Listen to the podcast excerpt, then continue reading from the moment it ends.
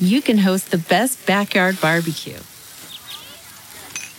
When you find a professional on Angie to make your backyard the best around. Connect with skilled professionals to get all your home projects done well. Inside to outside, repairs to renovations. Get started on the Angie app or visit Angie.com today. You can do this when you Angie that.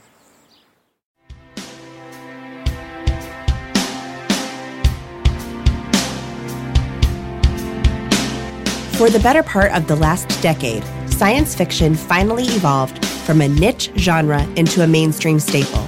And while many people are familiar with the so called fathers and grandfathers of genre, the women who have been instrumental in creating and shaping the nerdverse have largely gone unrecognized until today. I'm Courtney Enlow, and this is Sci Fi Wire Fangirls Forgotten Women of Genre, a podcast where we tell the stories of the women who helped some of the most famous fantasy worlds become a reality.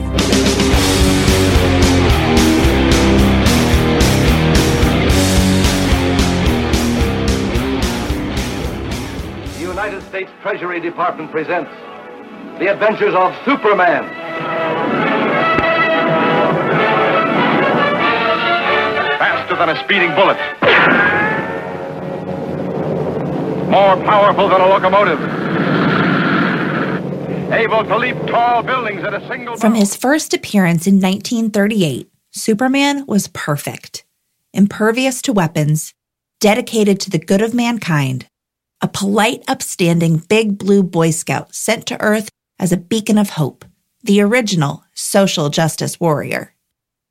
But it would take years for someone to finally decide that perfect is boring, and Superman needed a fatal flaw, the one thing that could destroy him and render him invulnerable. That thing was kryptonite, and the woman who brought it to the comics and to superlore as we know it was Dorothy Woolfolk. As an editor at DC, Woolfolk faced relentless criticism and misogyny. Her impact diminished and dismissed at every turn by the men annoyed and threatened by her. In fact, the editor who replaced her at DC included a version of Woolfolk in a panel on Wonder Woman and immediately killed her via sniper. You know, like normal people do. The treatment she endured from simply existing as a woman in the comics field is something still experienced today. But Woolfolk is more than a footnote and far beyond a mere cautionary tale of harassment. As remembered by comics artist Alan Kupperberg, to whom Woolfolk assigned his first four color one pager, Dorothy Woolfolk really was something. She was a good time Charlie. She must have set a lot of tongues a cluck, but she was no flake and not a fink. To me, she was Tallulah Bankhead, the Auntie Mame of comics. According to Wikipedia, Dorothy Woolfolk's entire early life and education can be summed up in one sentence. Admittedly, it is one very good sentence. Quote, Born Dorothy Roubicek, Woolfolk was a New York City high school graduate who never attended college but nonetheless won prizes on a 1950s television game show. Honestly, I'd be fine ending the podcast right there on that note, but there is so much more to say on the subject of Dorothy Woolfolk. She grew up in New York and graduated high school at 15. She was not a comics reader, though she and her future career made sense together, as she explained to Florida Today. I never read a comic. My friends and I were always writing little plays, and being an actress dealt with dialogue. So I think comics were natural for me. Her obituary says she never attended college, but her Florida Today interview mentions she received a degree in English literature from Columbia University. She also spent a year as an actress with the New York Repertory Company. Her first marriage wasn't ideal, as she described to Florida Today. I married a no good son of a millionaire who was a Florida fruit shipper. She married again to Walter Galley, a comic strip cartoonist and comic book writer. She met her third husband, William Woolfolk, when she rejected a script he'd written for Superman, which is our kind of meet cute, truly. This woman is our queen. She had two children, Donald and Donna.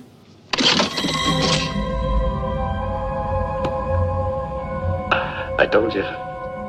It's kryptonite, Superman. Little souvenir for the old hometown. I've spared no expense to make you feel right at home. In the 1940s, Woolfolk served as an editor at All American Publications, which would eventually be one of the three companies that merged to form DC, then at Timely Comics, which would eventually become Marvel, as well as Entertaining Comics, putting her touch on three of the most important comics entities at the time. But beyond her work as an editor, she also scripted comics, including Wonder Woman, making her one of the first women to write the character. When discussing the golden age of comics, it can be difficult to parse who did what, as writers, artists, and editors were usually uncredited.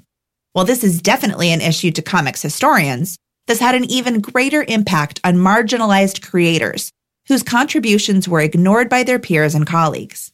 But here's what we know.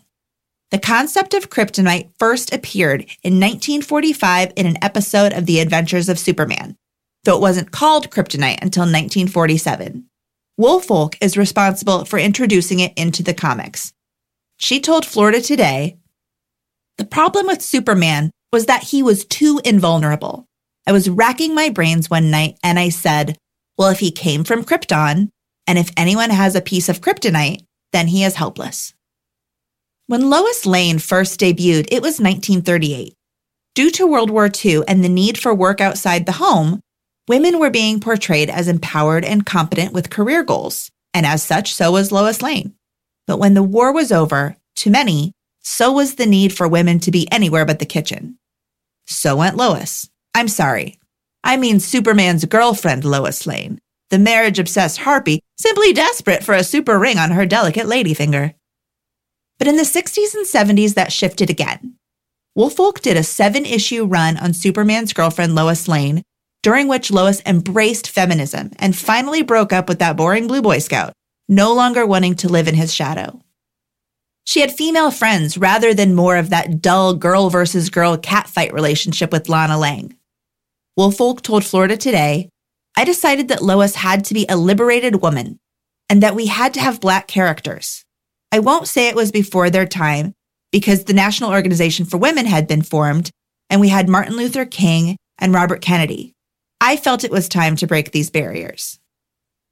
But after those seven issues, and being set to take over as editor for Wonder Woman, Woolfolk left DC. According to DC's iconic Silver Age editor, Carmine Infantino, he fired her because she was always late and unable to maintain a deadline. But according to Tim Hanley, writer of Investigating Lois Lane, that does not appear to be true. She hit every deadline and increased output when she took over. In 2016, Hanley told Newsarama that while Woolfolk's time was short, she single handedly brought women's lib to DC Comics, and she deserves to be remembered for that. I hope you're sitting because this part will truly shock you. It turns out that a feminist woman writing a feminist character in a comic book can sometimes lead to some angry fan outcry. Excuse me while I pick myself up off my swooning couch and attempt to continue. As one man wrote in the letters column, I must agree with those readers who feel Lois has become much too oriented towards social causes, minority groups, and so on. This applies to Lois's women's lib convictions. I'm sure the great majority of both men and women readers would not like her as a militant women's lib extremist. Why must every issue allude to women's lib? I can't tell you how boring the subject has become. Oh boy, who's heard that one before? In response to this sizable outcry, DC began what was, in theory, to be an open forum on women's lib. Instead, it was pretty much exactly what you think it's going to be. This mystery columnist, who operated under the pseudonym Alexander the Great, had some very strong feelings about this whole women's lib thing. Some of his very important work can be found in Hanley's book, Investigating Lois Lane, and I'll read some of it for you now. Ahem. Let's face it, she's always been such an obnoxious dame. Is it possible for anyone, superhuman or not, to deal with such a personality? I don't think so. Women should know their place. Lois has never known hers. Superman should take a stand and put Lois in the place she deserves to be put in. I agree with you that any gal who gives up what Lois gave up must have a screw loose. Women keep marching and protesting for more rights, but the ones who have the rights take them for granted. Lois apparently never appreciated what she had. A good job and a great guy. So he bosses her around. So what? Maybe she's gone into a second childhood, trying to be hip and not care about the solid things in life. Maybe she's just a loser and doesn't want to face it. Hanley questions if perhaps Alexander the Great's sexism was ironic or over the top on purpose. Alexander once replied to a story complaint by saying, As for the issue being a mess, it was edited by a woman. Black. For those of us with access to Twitter, our feelings about misogyny, both real and ironic, can best be expressed in the words of Alexander the Great. Bleck. But Woolfolk's backlash wasn't just from comics readers. All too often, the call was coming from inside the house. As Kupperberg wrote in a blog post after her death, the boys' club always snickered behind her back. Dingaling, Wolfgang, Dottie Dorothy, and worse. Outside the obvious basic sexism at play at all male DC, I think another reason Dorothy was not very respected comes back to the no running in the halls at DC mentality. This was made very clear thanks to Robert Kanigher, the Silver Age editor who was brought back to replace Woolfolk on Wonder Woman before she could even begin. On the very first page of Wonder Woman 204, a woman is seen slumped over a desk, a bullet hole having pierced the window behind her. The panel reads, At 1201, the sniper's first bullet fells Dottie Cottonman, Women's Magazine editor. Dottie Cottonman was clearly Dorothy Woolfolk. I'd love to tell you how much has changed since Woolfolk's time helming Superman. That women are at long last treated as equals in the comics industry that male readers are less quick to judge feminism as a personal affront to them, that female comics writers no longer face undue and unfair criticism, harassment, and abuse. But we know that's not true. That's not the world we live in. Yet. But thanks to women like Dorothy Woolfolk who came first, things are getting better. Bit by bit, slowly but surely, the game is changing for women in comics. And we like to think every time Gail Simone calls out old tired comics tropes, or Kelly Sue DeConnick relishes in making people uncomfortable so that her daughter never has to, somewhere Dorothy Woolfolk is smiling. Forgotten Women of Genre is a production of Sci Fi Wire Fan Fangirls. Today's episode was written and read by Courtney Enlow and produced by Cher Martinetti. You can find the script of this episode and so much more at sci-fi. Follow us on Twitter and Instagram at sci-fi fangirls.